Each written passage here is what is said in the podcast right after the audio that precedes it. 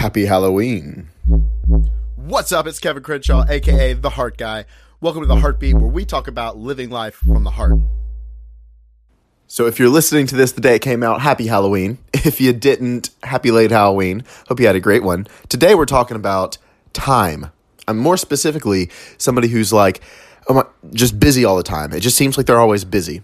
And then they keep pushing you off, and they'll randomly pop in and I want you to step back for a second and look at things black and white because you know the saying love is blind can definitely be blind to this. Oh, they're busy, okay. If they keep doing that and then they come back at a certain time, it could be for a weekend and they just they're like, "Okay, cool, I'm I'm fine now, like I can talk." They talk for a weekend and then they ghost you again. Look at it for what it is.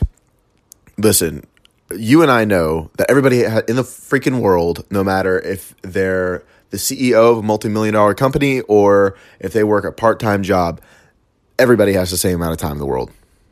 We prioritize accordingly to our values at the time, and we make time for what we prioritize.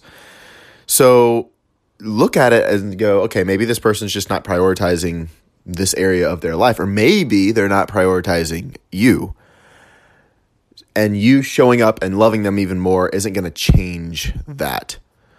Your goal in dating is not to change somebody. You want to choose somebody who chooses you. So show up as you and then notice what happens. That's what I got for you guys today because I'm not going to complicate it. Overcomplicating is how you make things uh, overcomplicated. so I'm not going to do that for you guys. I want to keep it simple because I believe in simple philosophies. Um, I know they're not easy, but they're simple. And if you keep it simple, you'll keep it real. Anyway, that's what I got for you guys today. Have an amazing day. Go out there, put some heart into everything that you do today.